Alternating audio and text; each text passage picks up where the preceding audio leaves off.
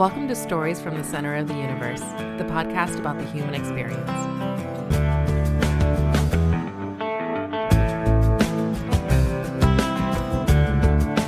large, well armed, and well organized insurgency. So I guess it had gone past an insurgency into a organized militia group that had taken over Fallujah that was fighting the U.S. presence and trying to become hegemonic, trying to become the power in that region of Iraq at that time. And they were Sunnis. Oh, yeah. primarily. They Yeah. were entirely Sunnis, right? Yes. Yeah. And uh, so, and again, a lot of former uh, Saddam regime smart guys. A lot of Ba'athist. ba- trained, trained, intelligent warfighters. Yeah. Who say, okay, we're going to do this because A lot of them fought, fought in 80 to 88. Yep. And they said, well, hey, we're going to get together and we're going to get this, uh, we're going to get the religious guy here to kind of be our face man. But, you know, all he's just doing is riling up the, uh, the masses, as it were. You know, I think the power behind it was some of those former regime guys, former Saddam regime guys who were really running the show. I, I don't know. I was, was one of intelligence. We were just told out go out and support this ground unit or shoot that target, and that's what we did. Um, yeah, and it and it re- we went out and got into got into some pretty good fights. Got into some pretty fights. Took a lot of a lot of bullets in the helicopter. Uh, you know, knock on wood, I never. It was a rat's nest. oh, it was. It was a total furball, and um, came back, and then they pulled everybody out. You know, and and then we went back and had to do it all over again, which was crazy. On your next deployment. yeah, on the next deployment over there. And then, so not the way you described it, not as uh, hectic or active the second time, but there was some mm. kinetic activity the second time. And then the third time sounds like you didn't have any kinetic activity. And then you go to Afghanistan. and it's completely back to the beginning but worse we and the funny part about afghanistan is that we fought in one specific area for eight months it was across the pakistan so they were coming up the helmand river valley from the south and this was just their main corridor for insurgency i mean we fought guys in afghanistan that were from all over like everybody that wanted to come and get their jihad on came, Yeah. came to the Helmand River Valley. Come get your, Af- come make your bones here. yeah, come make your bones. That's exactly right. And we kind of had a base there um, in a little town called Garmsir in Afghanistan, and it became a very large forward operating base after we left. But we were the Brits had a little small fire base there. Actually, uh, Prince Harry was there. Oh, like, okay. like when we, we first arrived, he was Everybody he was- knew when he was there. yeah. Same base. Little small artillery fire base and, you know, manned by, you know, scant amount of Brits. I mean, very super capable guys. I think two Scots was there when we were there. We shot for them quite a bit. Um, but uh, yeah, the we took over that base, kind of fixed it up a little bit, but we were in a we were in a fight every day there, and uh, yeah, every day. Every, every day. every day. Like we would we would go back to kandahar where we were based and then we would fly helicopters out refer like basically made detachments that would go out and fight and and then come back and rest or recoup and study or do whatever kind of admin that you have to because all of it all of that stuff has to happen anyway you know, Sure. all that kind of in the rear with the gear stuff and then we would go back out for a week and come back for a week and go back out for a week But when you were out for a week, yeah, it was every day. almost every day, almost every day. Yep. And was our mission at the time, or your unit's mission, there to get land, grab land, kill No, bad guys? Yeah, so we were attached to a uh, we were a MEU, so we were attached to a battalion landing team, so a battalion of Marines, and they're they're, uh, gosh, I mean, I don't really know Paul, but I think it was to ensure that this town of Garmsir wasn't completely in uh, insurgent control and to basically be a bulwark against all of the insurgents moving up the Helmand River Valley. That's kind of like the first roadblock that they would hit, hitting all the way up to, you know, the rest of the. So the attri- attrition of the enemy sounds like part of the mission. and, and and it was very interesting. We had uh, some uh, MISO operations, which I guess were called psyops at the time, where the C-130s would come down and drop all these leaflets you know, in whatever language, and they would they would drop. And a day after they dropped all these leaflets, it basically said that, "Hey, we're coming. You're not going to be able to stop us. However, we're not your enemy. The enemy is this guy. Whatever. And all of the people from that town grabbed their tents and they moved out to the desert area around the town. And they basically, our intelligence said, if anybody is still in that town, they're bad guys. And they were. They were exactly right. The bad guys like, oh, this is ours now. This is our town. And we're gonna we're gonna fight you to the death for it, and they did. They did. Yeah, it was it was pretty interesting. Um, It was like that the whole time. The whole time, Once yeah. that had happened. yeah, yeah, and you know, and, and our guys were out in, in in amongst the populace as they started to move back in, and then the insurgents would kind of have a little bit of a resurgent in this, you know, their thing, and they would push the civilians back out, and there would be a big fight for a couple days, and then okay, everything's calmed down, and then the civilians would start to move back into the town, and then they would be a big fight, and they'd move back out. So, again, you know, part of our mission is to reduce civilian casualty, and we're to keep that to a bare minimum if we can. So when that town's at peace, how many people live there? You think? Oh, I'd say probably five thousand. And when the town's at war and the, the civilians are living there, the people, the Yeah. the ones that are just trying to Uh-huh. live, them plus the insurgents took it up to six, seven Six, thousand? seven thousand. Yeah, I'd say there's probably fifteen hundred insurgents in there at any one time, and they, they they would they would they were well supplied. They they, they these were not cavemen, Yeah. although they were. They weren't, but they were. You know, they yeah they people that have been fighting in Chechnya and other parts of the world in Angola or whatever in. Um, not Angola, but the uh, the the Horn of Africa area. They've come from there, and they've come from other uh, insurgencies that they've been part of, and that you know Afghanistan just happened to be the latest and greatest. Let's go there. And that's where the infidels were. Yeah, yeah. Or the infidels that were willing to mix it up. Mix it up. Yeah, Yeah. and and not the bearded wonder friends that come out of the dark and slaughter everybody. Which you know that was going on there too. But you know, like our special Right. forces guys that just you don't hear about that. you know. Right. Yeah. This is well publicized stuff. All right, air, air medal with V device, the first one. Uh, Uh-huh. walk, walk me through that. Uh, is it like a thirty minute window? Is it like a No. eight, eight hour window? Yeah, it's probably a couple hour window. So this was in the daytime. The other one was at a nighttime. The, the, this one was at the daytime, and we are we are flying Overwatch for me and a Cobra as a section. Uh, two aircraft are flying close air support um, for a, uh, a a ground unit, so a light armored vehicle unit and an and an infantry platoon are just kind of clearing the area and moving through and doing their infantry things. The vehicles are four, four vehicles, eight vehicles, something like Yeah, that. a couple Humvees. I think four LAVs with the um, the 25 millimeter Bushmaster cannon and a couple other things. And then I think there was like a, um, a mortar variant for a Hummer, and then a tow variant for a Hummer, and then a 50 cal. So a couple vehicles, but mostly it was dismounted guys kind of walking in. So they started taking fire from this village which is part of the greater metroplex of the Garmsir region.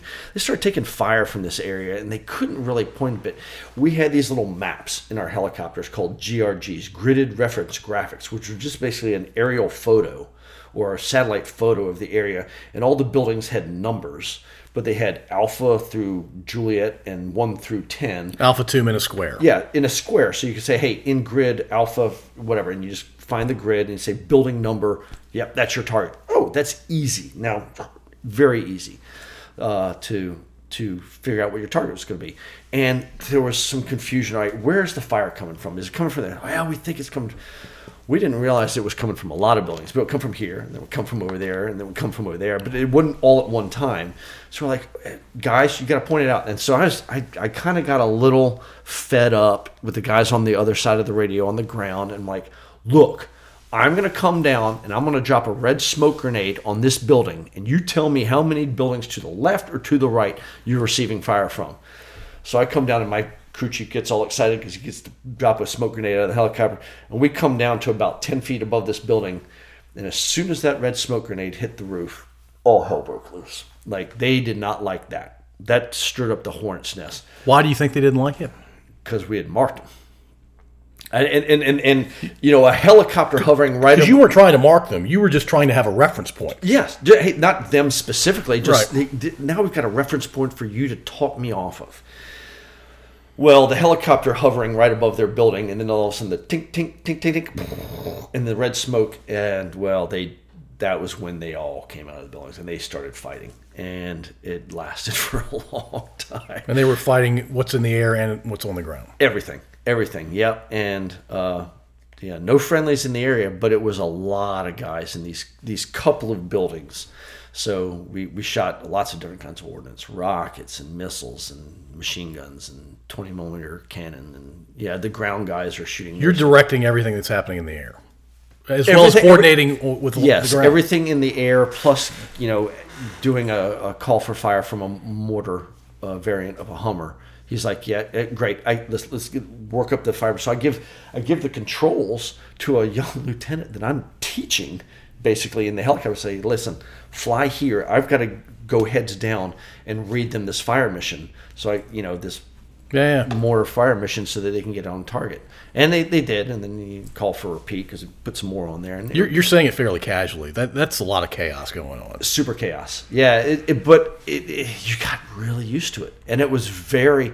I've got some FLIR footage of me on the radios talking. We're, we're doing an engagement, and um, a artillery illumination round detonated really, really close to my not detonated, but illuminated really close to my helicopter, and I got pissed because I was like, no one told me on the the the FTC net that they were shooting. Yeah, 'cause you're the- you're the guy. yeah, yeah, and I'm out there flying around on there, you know. So and I, and I got I got a little heated uh, with some of the fires guys back there, the battalion, but we're still actually good friends, so that's fine. Uh, but you know, it, it is it, chaos is a great word for it, but um, another. I'm sorry to go back, but when we talk about like my experience at VMI and then boot camp and then officer candidate school and whatever, one of the things through my experience is that I do much better in high stress, high threat, chaotic environments. I seem to excel there. If you leave me to my own devices on a golf course with an open bar and You're going to squander. I'm gonna I'm gonna flail. I'm absolutely gonna just yeah. I you just need you just need high stress in your life. Yes, I do all the time. I mean, it, it, yes, and it, my current job is so low stress, um, which might be a problem. Uh, golf is stressing me out though. Um, not being able to shoot good scores. Sorry, getting off course. But the uh, yeah, I, it it seemed easy for me to do. It was it it it just seemed to flow. It just seemed to flow. Training, right? We're highly trained Sure. and it, that training worked. It worked. It just, it just, I was able to go from one step one, step two. What's next? What's next? What's next? What's the most important thing that I need to, to put my focus on right now? Stack, rack them and stack them by a hierarchy of threat, need, whatever it is, and I'm, I'm able to do that very quickly, um, and that worked out great. Uh, the second one, we were flying Overwatch for a dismounted patrol, so infantry guys on the ground by themselves, you know, maybe 40 of them moving through a an area, a platoon, and um, we have a forward-looking infrared camera on our helicopters, and my co-pilot kept seeing something weird, and he was like, "What is that? What is that? What is that?" Is this the same lieutenant? No, no, different guy. Um, and he said, "Hey, sir, I don't, I don't know what I'm looking at." All right, well, you take the controls. You fly me to the helicopter where it is, and you give me the controls for the FLIR, and, and it's basically like an Xbox controller. And I'll look down and I'll see what we can see. And sure enough, he he found a a very well set up L-shaped ambush to where this infantry unit was moving right in. These guys knew what they were doing. They they had set up a beautiful ambush entrenched. Basically a kill zone. Yeah, in in in defilade, in, in behind you know cover and concealment. Um, and there was about there was about twenty of them uh, against a you know forty man Marine Corps platoon, which you wouldn't think that that's a fair fight, but if you're the one springing the ambush, it's completely Yeah, what I learned is you, you if you're in uh, if you're attacking in that way, you have to have um, yeah, the the numbers were were still in the Marines' favor, but not not by not by, not by much at that point. So when we told them to stop, they stopped. They went firm, went to the ground. You know, basically just kind of uh, found as much cover and concealment as they can. And then we had to call back to the um, the TOC, the Tactical Operations Center of the of the battalion, and say, hey. We'd like to shoot this, and you, you can't shoot without permission unless a few things happen, right? Self defense, right? Yeah, yeah. Um, and so we, and they were like, great. Uh, can you get us the FLIR? Well, the, the, the footage, the Cobra had a device that was able to send the image back to the, and they saw it, and they were like, oh my God, yes, shoot them. Heat heat signature coming Yeah, from oh the yeah, bodies. yeah, yeah. The bodies and the, and you could see them with their weapons and and you know they had RPGs and, and light machine guns and like yes, great, but it was through the trees, so it was kind of intermittent. You had to fly the helicopter at a certain angle to really get good pictures. And they knew you were there. The bad guys Oh, they could hear there. us. Yeah. they could hear us. Um, so they were they were just down and and we got permission for a Type Three control, which is basically they give us a time. They said you are cleared to engage from this time to this time. Well, that's awesome because I can do whatever the hell I want at this point. Why time bound it though? If you're higher, Well, uh, I don't. In case there's something else that's going to follow that attack, I would assume. okay. Yeah, because there's type one, type two, type three, and we can go into that at a later time. Uh, you know, it's it's based on uh, what you can see, but this is like, hey, we can see, but we can see through um, digital methods what you're shooting at, so it's approved. So you know, these guys up in in the uh, operations center can say, yeah, yeah, that's bad. You guys can shoot that, and it did, and it and and after after the engagement was over, that one wasn't a very long one like the first one was. The the grunts went through and they they literally came up to us that evening when they got back to the patrol and like shook our hands to a man and said that was our ass. Oh yeah, you, you, you saved who knows how many yeah, lives. Yeah, that would have that would have absolutely been devastating if you guys didn't find that. So that, that's what we're supposed to do, which is like you get medals for it. Yeah, well, okay, great, but it's, that was my job, right? That's what I'm supposed to do. Yeah, but it's it's uh, pretty uncommon stuff. uh, it's, it's you are one of those rare breeds, in my estimation. And I've been around a lot of military people that to see you coming, you're like, that, I'm sure he's going to be fine, but he's not going to be the the rock star. He's not going to be whoever. And it's kind of the vibe that I put off too. I think. uh, but when the chips are down and shit is flying, you end up rising to the top. I, so, I, first episode we ever did on this, I talked to. Uh, I think he's been to combat three or four different times. Ranger Regiment guy, love him death. He was one of my platoon sergeants. Great guy. He said the first time he got in combat, the guys that were the strongest, they look like GI Joe. He said those guys kind of fade in the background, and they they don't not not all of them, but some of them don't perform. You're right. And the and the kids who you thought were kind of the slackers or maybe weren't they weren't paying attention, they shine in those situations. That's exactly what. And people are astounded. Uh, they're like, Buck, you joined the military? And it blows their minds. And then they go, You joined the Marine Corps? Mine second, the second explosion goes off, and they were like, And you stayed there for 25 years. Third explosion goes off. And, and, and it's right because people thought that I was a barely solvent human being from co- high school all the way through most of my college. I mean, and, and I, Paul, I was. I was a piece of work.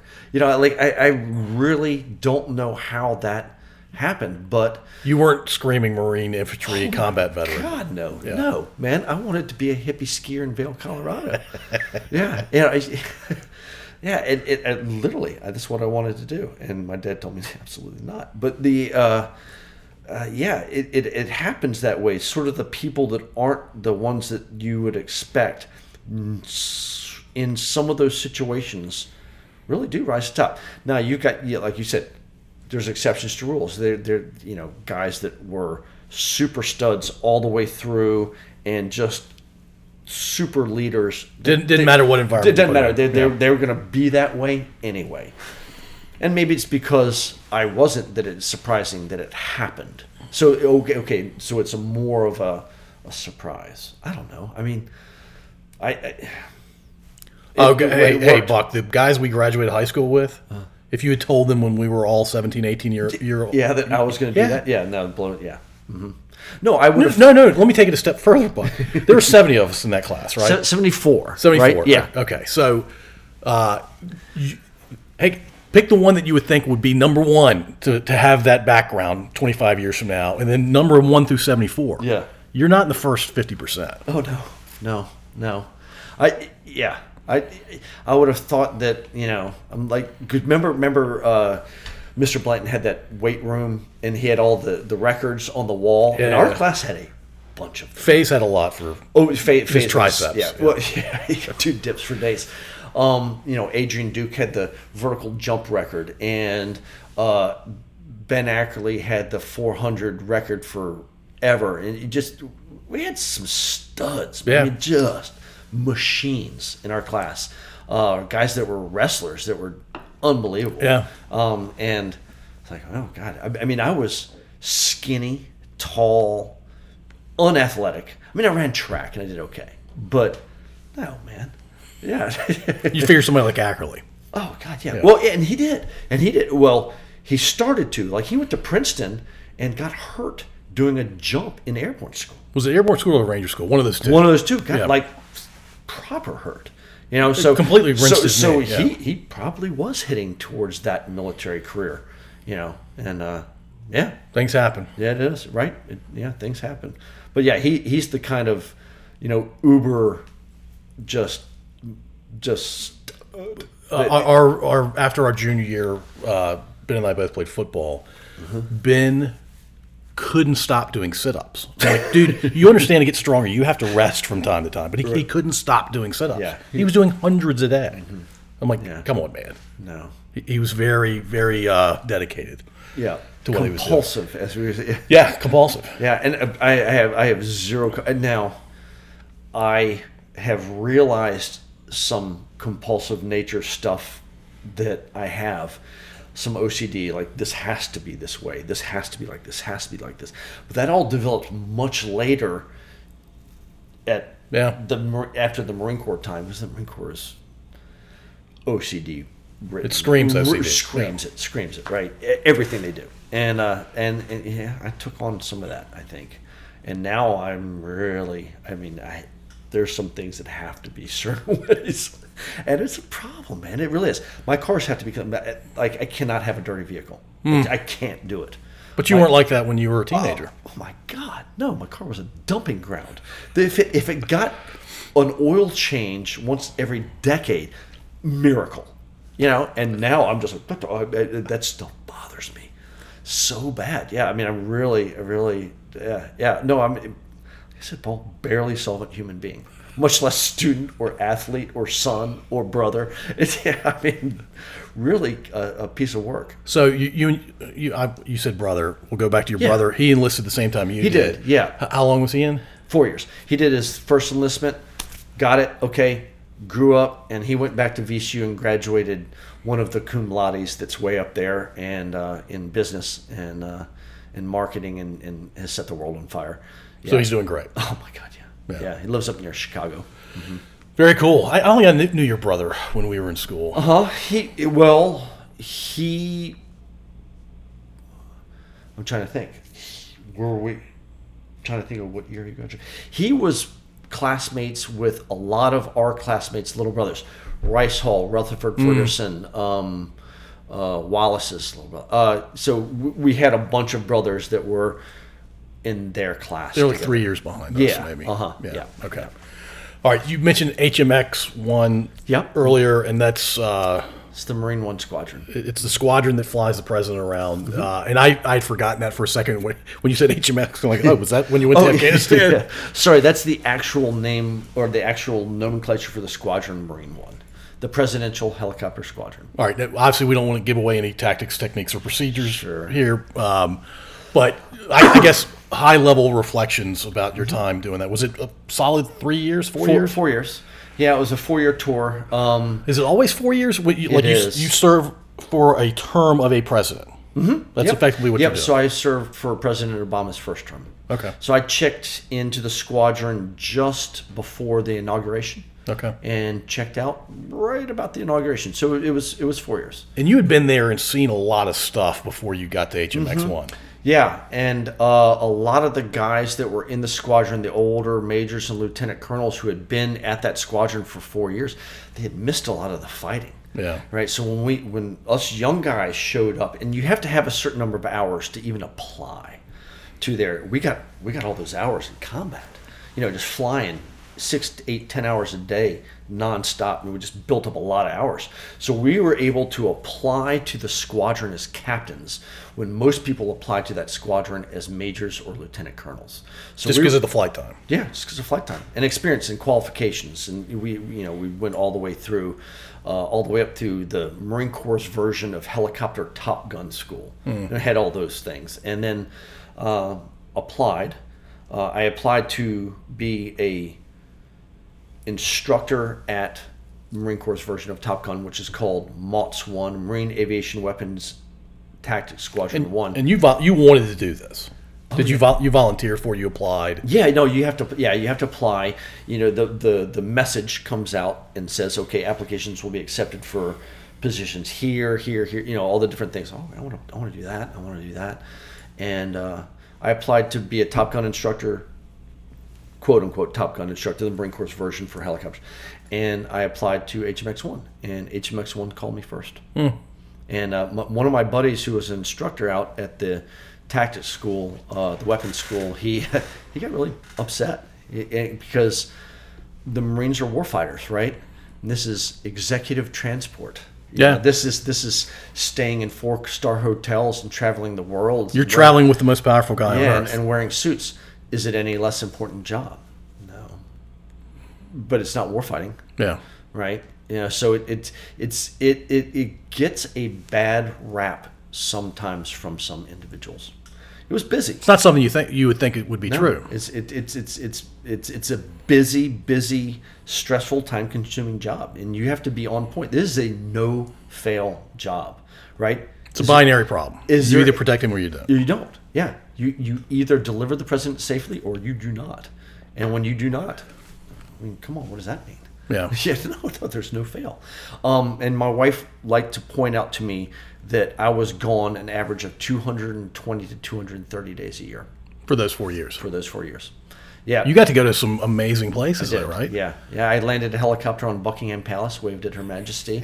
I went to Singapore and Korea and Germany and Australia and uh, South America, uh, Central America. Went to El Salvador. I, I went to, gosh, I was so the president's money was in Chicago, L.A., um, uh, Seattle, and and uh, New York City. Right Sure. figures, right? So we were there all the time, all the time in those three cities, four cities. Yeah, so we got to go there a lot. Um, I mean, all over the world, all over the world. I think the only the only place that I have not touched with my finger, and I'm going to do it, it's bucket list is Antarctica. Hmm. I, I, don't need, I need to set foot on Antarctica. You're going to know, fly there. You're going to take a ship. I think I'm going to fly in and fly. I don't want to stay there. I mean, it's just a big ice sheet, right? So Do, it's do- like do you have to spend the night to say that you've been yeah. I think so. So you have to go Yeah. to McMurdo Station or whatever it is down there and spend the night and have a scotch with some of those guys and the scientists and then come home. Okay. I, I think you can do it. I think it's a thing that Yeah, you can sure. pay for, but uh, yeah. Sounds pretty expensive. it does. But I think I need to do it. Yeah. Um, no, yeah. HMX was a great time. It was very busy, um, very intense operational tempo. Uh, you know, you're, you're just working, Yeah. working constantly.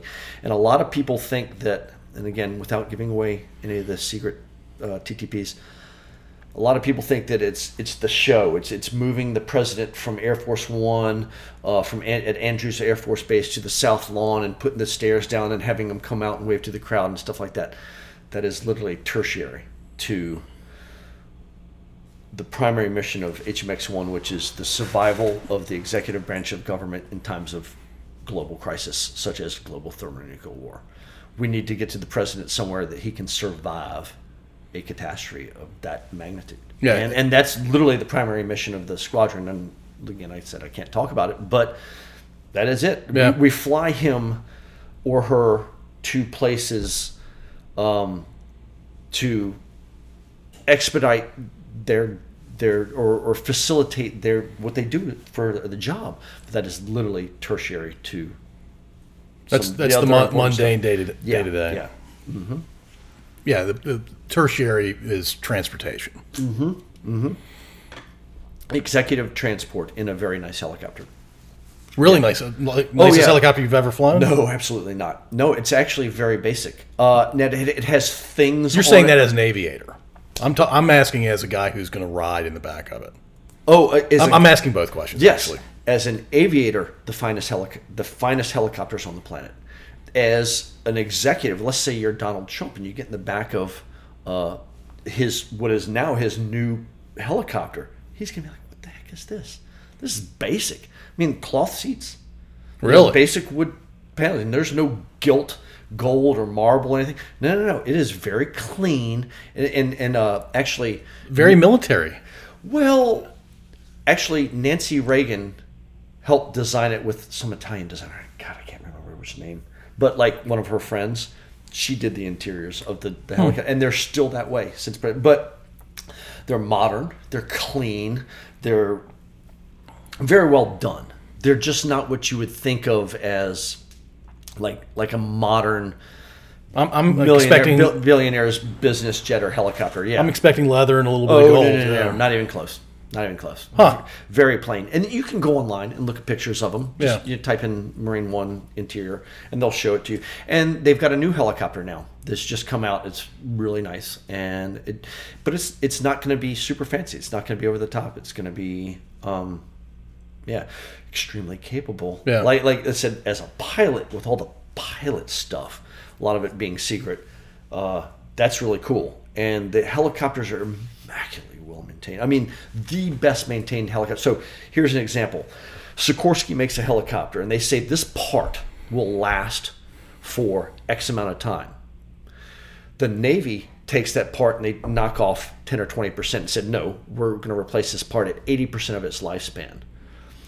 The Marine One Squadron takes that 80% and goes, no, we're going to replace that part at 50% of that lifespan. So everything in that helicopter is brand new all the time. all the time. All the time.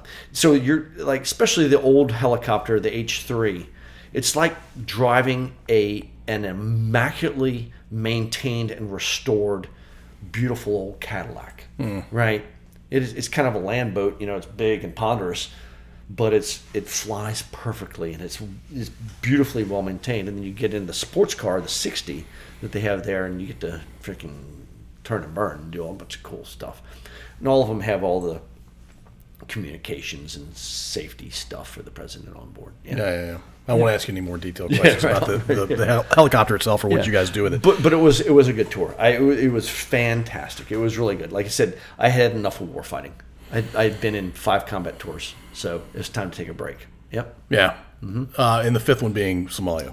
Oh no, Afghanistan was my last one before HMX. three Iraq, one Afghanistan. Yep. what And, then the I went to I went to uh, um, oh Somalia when I was enlisted. Yeah, yeah, That- kind of- we- we- even though we didn't shoot anybody, we're still in a combat. one? You're definitely in a combat. Yeah, and then after after HMX one, I did one more deployment to Okinawa as the detachment commander for the Skid aircraft, the Cobras and the Hueys, Okay. which is great. One of my favorite places on this planet Is Okinawa. Okinawa, Japan.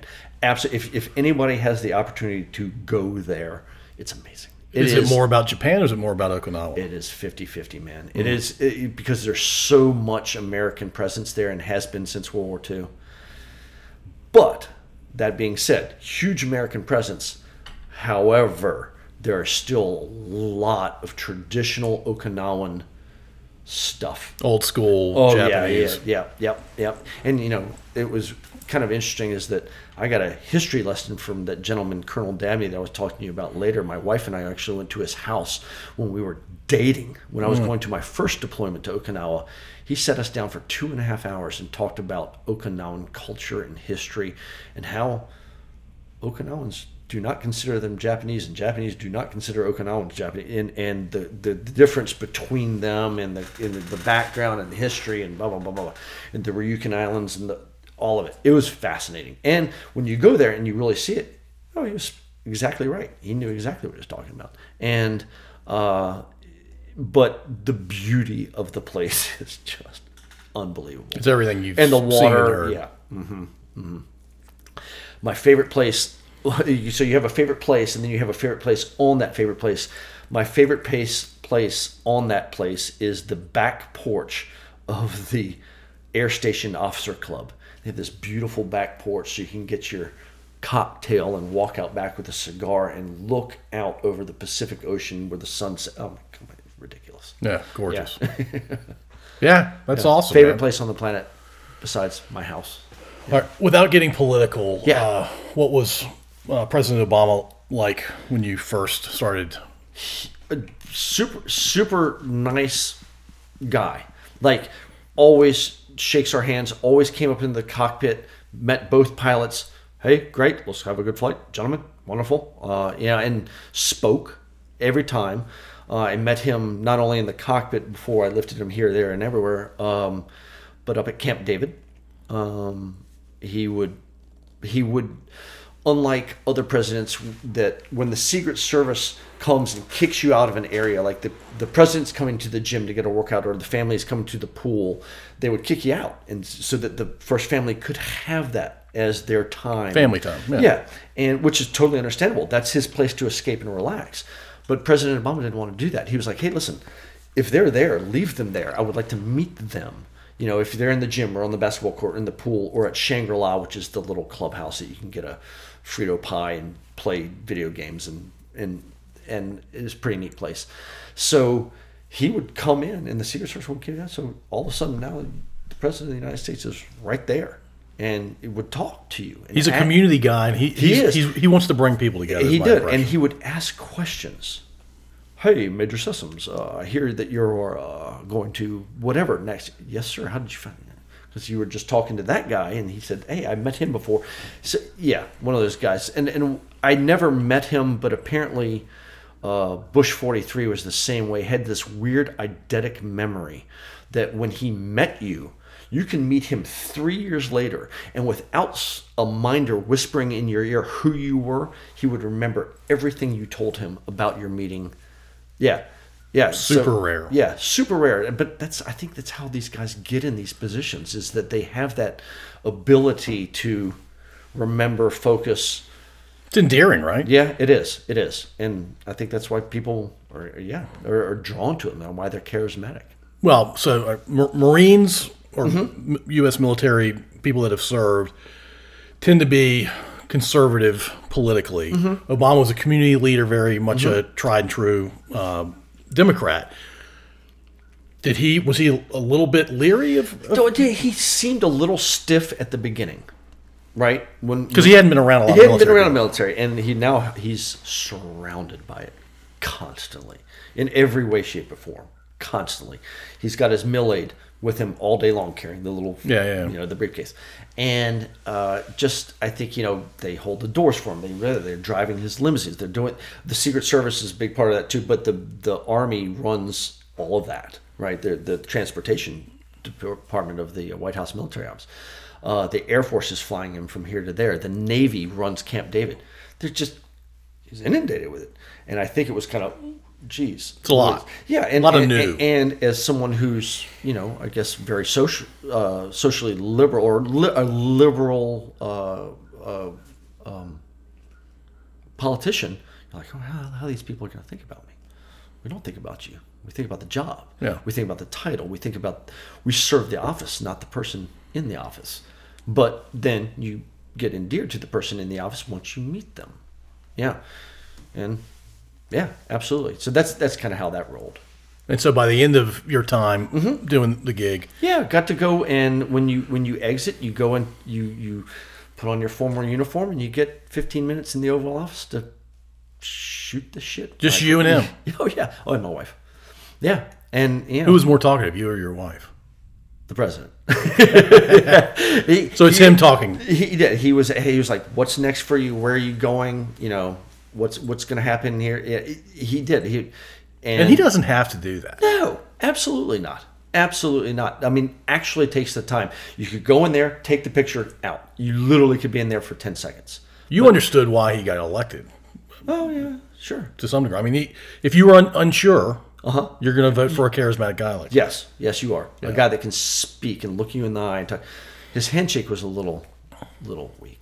No. I, I, what, I mean, but if you're shaking hands with 50, 100 people a day, you don't want to be given that crusher handshake. Yeah, you- so when I You're going to have nerve problems, yeah, probably. yeah, you. Th- I, but when you shake his hand, you're like, ah, I was expecting a little bit. more." Yeah, yeah. That was his only one for the day. That's Sure, fine. Yeah, yeah, he's doing fine. He's doing just fine if that's his only flaw. Yeah, absolutely. But you know, and uh, so you go in there and, and and you talk for a minute, talking, Jackie, what are you doing? Blah blah blah, and uh, you know, then you take the picture, that was it. Then you go on to the next part of your life, which was uh, command and staff college, which is great because we get to stay in in Quantico for another year. And it's all Marines. Yeah. Oh, at Marine One. No, no, no, at Marine One, it sounds like it was. Yeah. yeah. I'm talking about command and staff college. Oh no no no no. That's everybody. Yeah, it's joint. It's joint school. So yeah, everybody, everybody, and foreign students. I was the uh, the Georgian officers uh, sponsor. So I had to go to Reagan National and pick him up when he flew in from. You know, I had my little sign, you know, Major Grigolis Sakandaledze, and uh, you know, and the little Georgian flag, and I'm standing there in my uniform. And he Did he speak English? yeah, yeah, he did. Yeah, everybody speaks English, man. We're we're such a bad nation about other languages, but yeah. We're awful. Oh, horrible, horrible. Yeah, but yeah, he spoke just fine. Yeah. yeah, it's pretty neat. Yeah, the Georgians were uh, where I was when I was in Iraq, and uh, they were an interesting bunch. Oh my god, yeah, they are. And in, in Afghanistan, he, uh, I would, I would, uh, uh, he would not go with him a lot, but the, he would go to uh, um, Walter Reed and uh, Bethesda to see all of the wounded Georgian soldiers that were coming back from Afghanistan. They're getting, getting treatment in the United States. Yeah. Those guys were in it to win it, man. They, Yeah. they were they were whooping it on. They were tough. Yep, absolutely, absolutely. All right, so you're now my age. You're 50, Fifty three. 53. We're Uh-huh. both 53.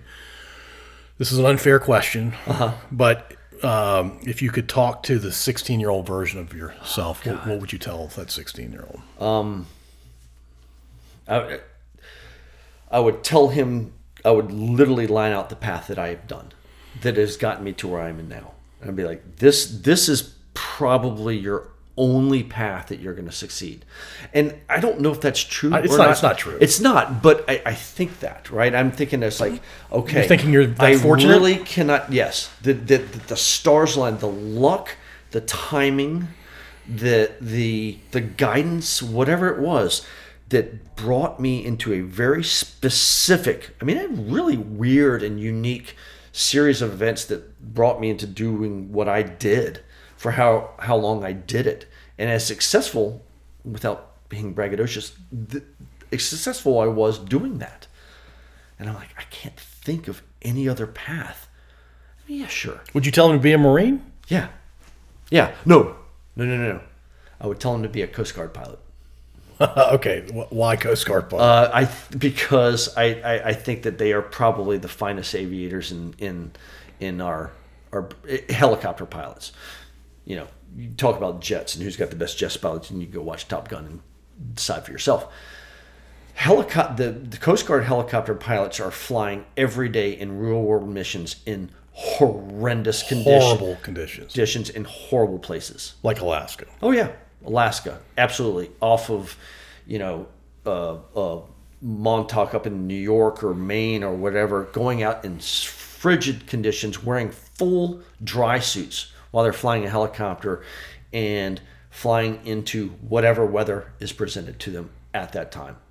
World class equipment, world class training, but come on, man, that that's that is some serious, serious stuff, and they they do it every day and save lives.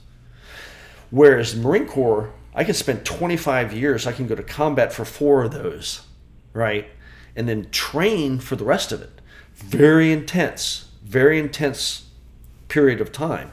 But those guys are doing that every day for 20 plus years. Do you, do you think it's uh, this is this is the PTSD question? Do you think you've been affected in any way? I don't think so, Paul. Honestly, and I, in, I know it's real, and I know what the science says. But and, and and stuff, some of the stuff that I've seen, and some of the stuff that I've experienced, and I'm like, why am I not a bag of goo? And why don't I, I not break down?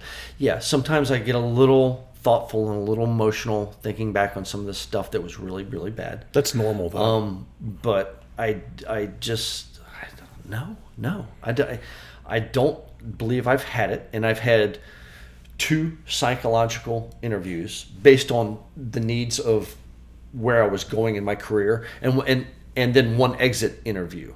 Right? They they, they test us a lot, you know, for different things. Good. Yeah, which is very good. And then my exit interview, and the guy was like, "Get out of my office, you're fine." Yeah, I mean, literally two and a half hours of talking to to a psychiatrist, not a, a psychologist, you know, whatever. Yeah. And uh, you know, straighten my brain. We call him the wizard in the military. He's Like, you got to go see the wizard for a little while, and then hey, the wizard freaking shrinks your brain, does whatever he does, and yeah, three times over the last twenty five years after after or before specific events that required it, and no, all of them were like, "You're fine, you're fine." Yeah. Are you are you lucky? Yes, very. Uh, because I've I've I've got friends who aren't Right. so lucky. Right. Um, and some of the stuff that they experienced was less, some of it was more, but the end result, based on what is happening to them now, is the same Yeah. whether it be alcoholism, uh, depression, whatever, you see it. You see a lot of it, and uh, I think I lucked out. I really did. And, or it goes back to well, you thrived in that environment. So, what was it? What was the what was the thing in your the cog in your brain that allowed you to not only deal with it and digest it, but come out better because of it? I don't know. Yeah. I really don't know. It's impossible to diagnose, Yeah. Mm-hmm. I imagine. Even that psychiatrist couldn't. Yeah. All he cared about was do Are, are you healthy? Yeah. Yeah. Get out. Do I need to help you beyond this conversation? Yeah, and it, I mean, really personal stuff. I mean, the questions were deep, man. I mean, you know, tears come to your eyes at some of them. Yeah. Yeah. So. Well, I'm glad. Yeah. Yeah. Yeah. I'm happy for you. yeah. Thank you. I, I, th- my my belief is it's it's roughly 50-50. It's it's weird how some are not impacted and others Yeah. are in ways that you couldn't you can't see coming. Uh huh. Yeah. All right. Um, weird question time. Yeah. You've uh, you've listened to an entire I have. episode. Yes, I so you've heard this question that's a little little strange. I do, and I actually Comes out of left. my notes. oh, you, you you have an I've- answer. I've- I've you have a prepared answer. I have a prepared answer, and it's kind of two part because I wanted to ask you about that. Okay. Okay. Yeah. Go ahead. Well, what's your question about that? Deceased or alive? Can be either. Okay, I have an answer for both. Yeah, I mean, so it's a male, a female, musical group, Yep. musical act. Uh, and if you if you're a stand up guy, great, you can give us a, a, funny person. Uh-huh. But it's your talk show. Yeah.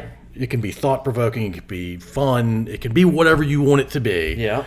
But it's your only only time you get to do this talk show. Okay. Um, you, you can go for ratings. You can like, hey, I'm actually doing this one for my wife. It could be whatever you want it to Yeah. be.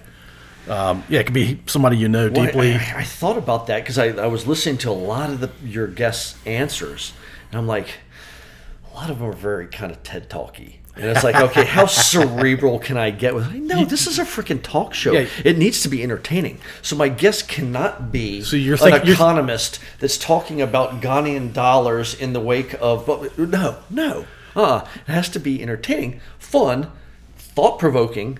So I said, yeah, I did. I thought about this. Paul. okay, I did. You're you're fully prepared. I am. All right, well, let's go. Who, who are your guests? All right. Deceased. Okay. Female, Hedy Lamarr, the the golden era movie star. Um, not only was she the most beautiful woman on the planet at the time, but she was an inventor, and she invented um frequency agile. You know, SINCGARS and HAVE QUICK and the stuff we used in the military Yeah. for for for anti jam, but also encryption of our radio. She invented that stuff, man. right? Like, Where's look- that come from? I- right? Look at her. Not only was she a brilliant actress, but invented that. That. which we still use today. Yeah, they're, they're 180 from each Yeah, other. and, and, and like Bluetooth, I think is all part of that, and Wi-Fi. It, it all uses it. So fascinating, fascinating. I want to sit down with her, Oh my gosh! yeah. right? Uh, the guy, Arnold Palmer, the golfer. I want to sit down with Arnold Palmer.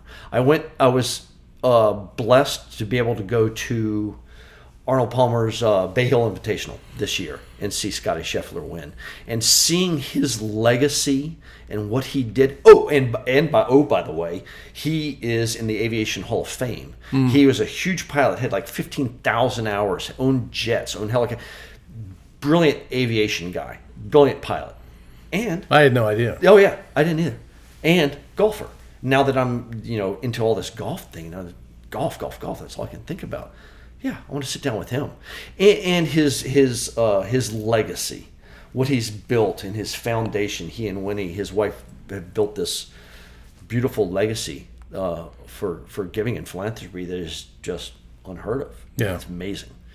Yeah, and He's I- the kind of guy you want to hang out with too. Oh, uh, impression. yeah, that's that. Oh, I've heard that in spades. It's like, yeah, that's the guy you could have a beer with and talk to and play golf with, and just the pictures of him with the cigarette hanging out of his mouth, standing there with the cardigan, you know, and just like, yeah, I want to, I want to, I want to play golf with him, man. Look at that, Give, give, dude. give me four hours Yeah. of one round of golf. with and. What if what if Hedy Lamarr is sitting next to him? What are they going to talk about? Oh, my god! Oh, come on, man.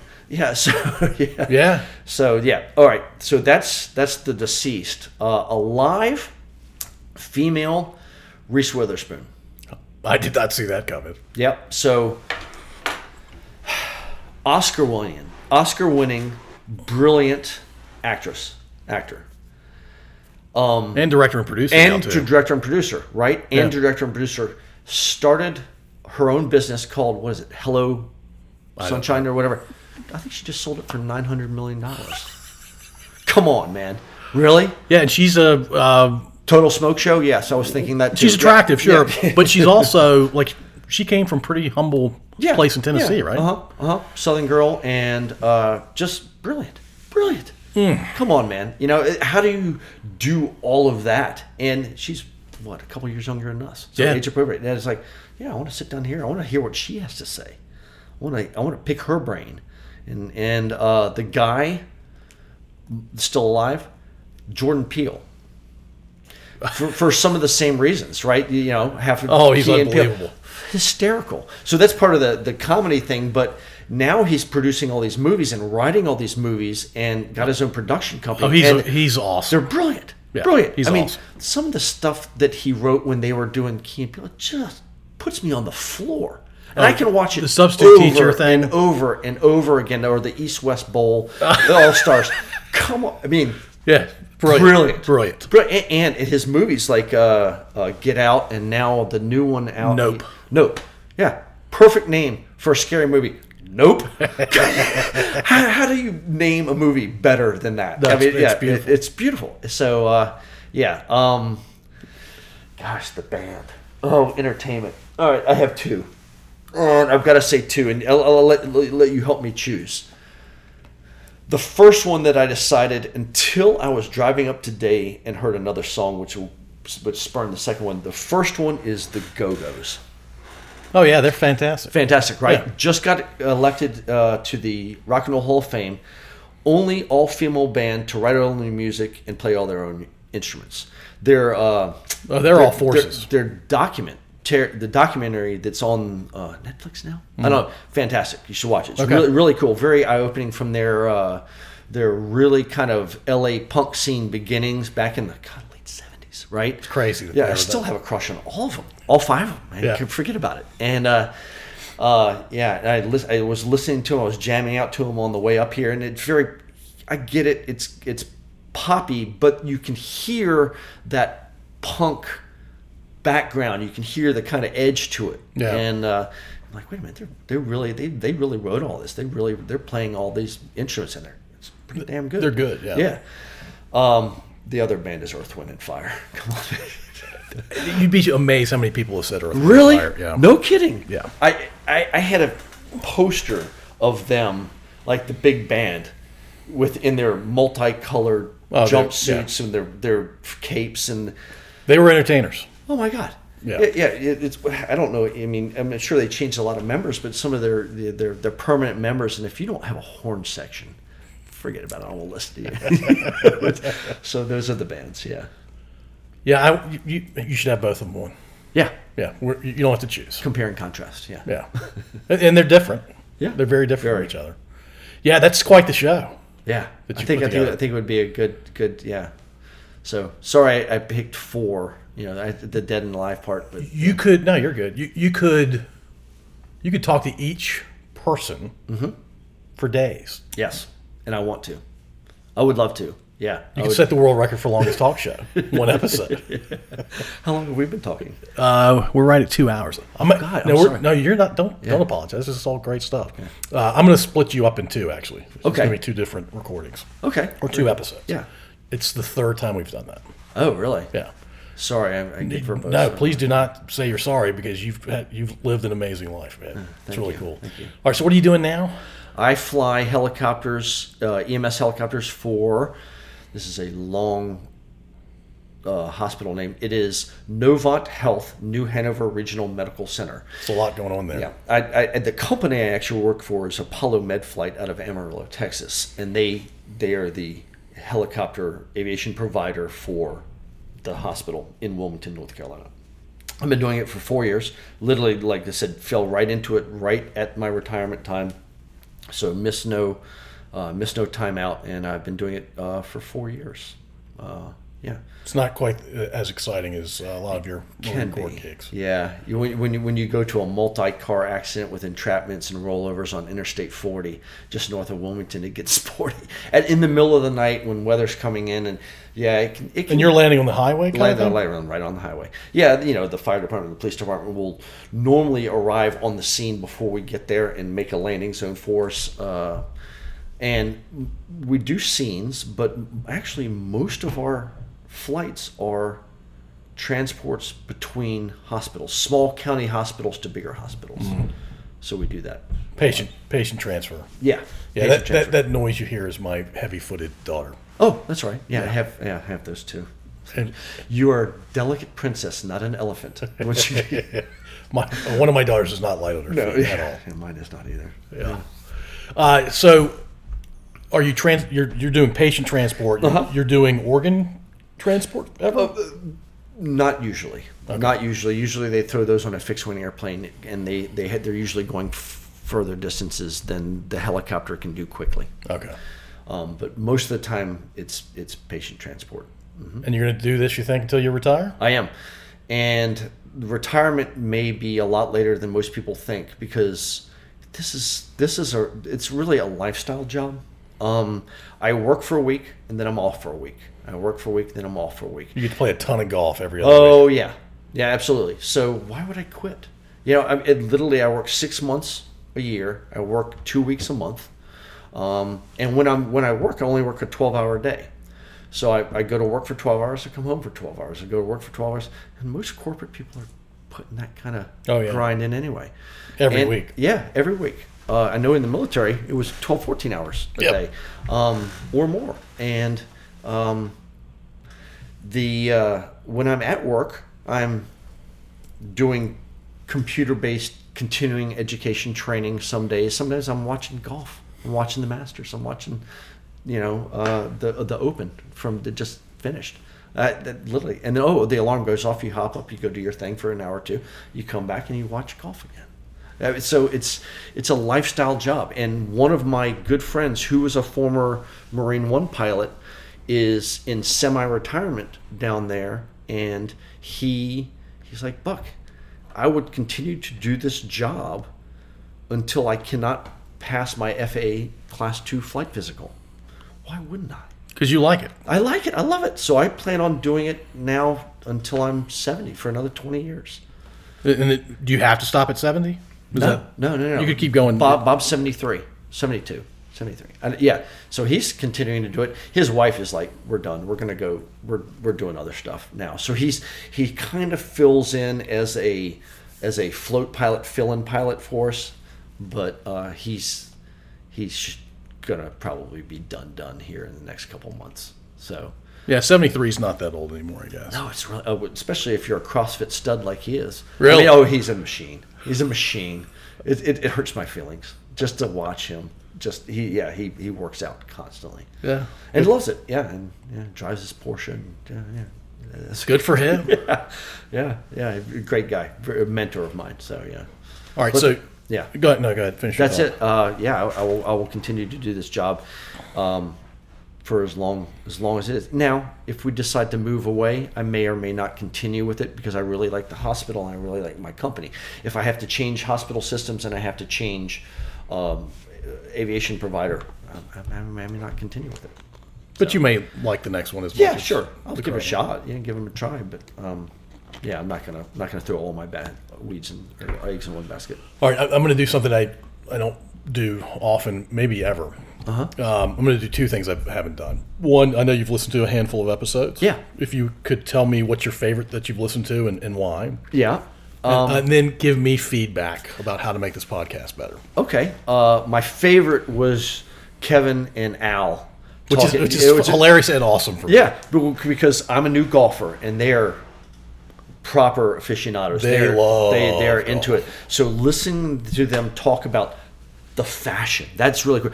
When I go on the golf course, When, when they hey, started listen, talking about that, I'm like, what are you two what are you talking talking about? No, no, I get it. Listen, if I can't play well, I'm going to look good. You know, it, it, listen, I may not be able to play well, but I am I am going to look like I know. Yeah, They're that- with you on that. Yeah, so the fashion part, I'm like, oh yes, I totally get it. I'm into it. Um, a- a- and they talk about where they played and with it. That was really cool. I really liked that. Um, but also uh, things that I've been close to. Chief Warrant Officer Brown. Enjoyed his podcast, but I also enjoyed Dick Kemper and Andy Smith Yeah. because I was able to relate what I've heard, what they what I heard them say, and some of the things they said opened my mind to oh wow okay. I never thought it, that's why they think were. That's why they did that career, and that's why they. And again, this is these are uh, uh, teachers from St. Christopher's and, and, and coaches from St. Christopher's, both of them, and uh, it was fascinating to me. How you can improve it, I don't know, man. I mean, Okay. your your your guests are are are are very broad spectrum. I mean, uh, That's what I'm going for. yeah, just broad spectrum. Uh, I don't know. Uh, I, I really don't. You, Uh, you, you could hit me up off recording. yeah, because I. I, I just I, I think that you you have an easygoing style that lets people just spew, just just verbal vomit. But there's a lot of good in that verbal Yeah, vomit. uh-huh. There's a ton of good in it. it's fantastic. Yeah, I, I could say that. Uh, well, I, I mean, I'll share the story. I've shared this before. The story of me talking to my father, yeah, and I learned. I think I told you this uh, when we reconnected. Like he told me stuff on that recording that I didn't know, and it was about half of what he said. Yeah. And I said to him after the recording, said, "How come you've never talked about this stuff before?" And he said, "Because you never asked." Wow. And so there, there's maybe a, a lesson in, in that for all of us that Mm-hmm. you could maybe be more inquisitive about the people in your life. Kind of. Yes, it is. That's Yeah. that hmm big time. Yeah. Uh, and, and, and kind of funny stories like like who are you who are you close with? VMI guys or Marine guys or high school guys? Who are you the closest with? Not high school guys, man. I'm sorry to say. Yeah, it's the same for me. Hmm. And, and honestly, not Marine guys. I have I have Marine friends. The, my closest friends to this date, and of the greatest number are VMI guys. Yeah. I don't know why that is. Hmm. You know, I don't know why that is. Don't know what about VMI or the type of group, that, whatever you know it is. Because I want to combat with these guys. Why shouldn't I be closer with them than guys I studied? You have a special relationship with Marines, Yeah. but but yeah. But the the VMI guys are the closest. Now that you you went back to VMI, I meant to ask this question when we were talking about VMI. When you were second year, third year, um, or second class, third class, Yeah. not a rat.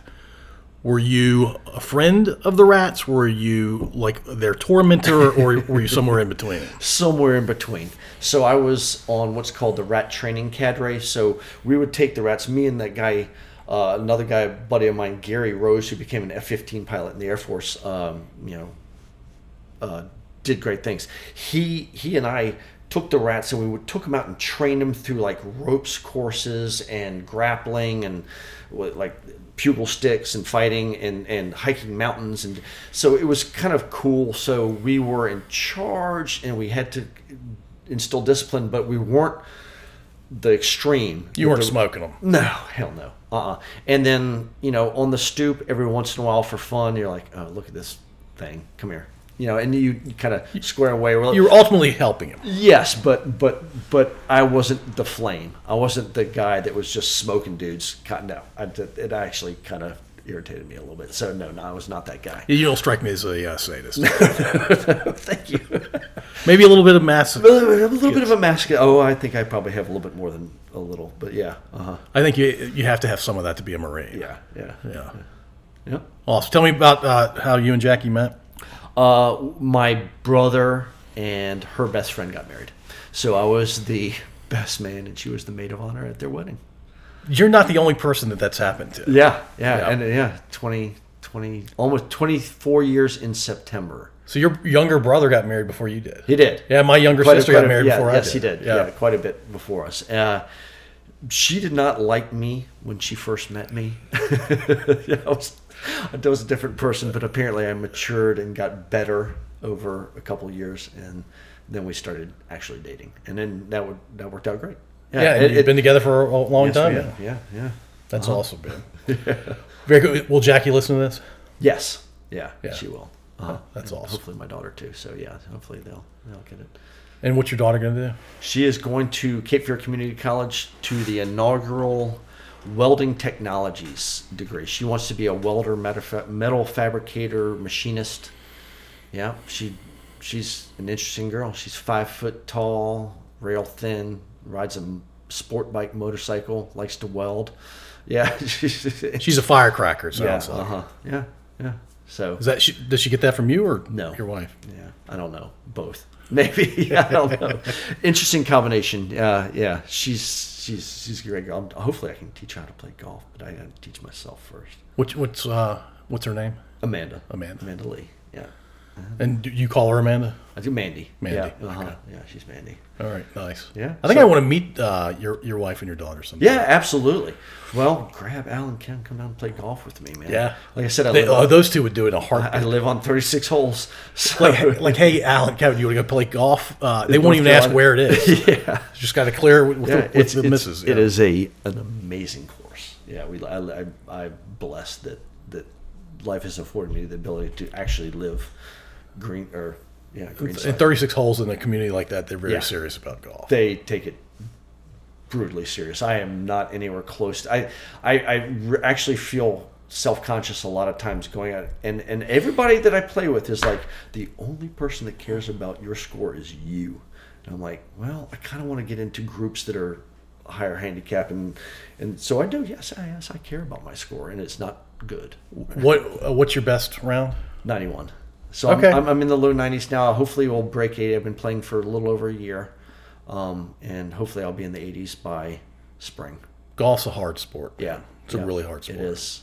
I'm hoping to be in, and, and my one of my roommates from college is a proper golfer. And uh, I also to play with him in, in some of the places that he plays, I, I need my game to be better. I need to be in the 80s. Yeah. At least. At least. Hopefully better.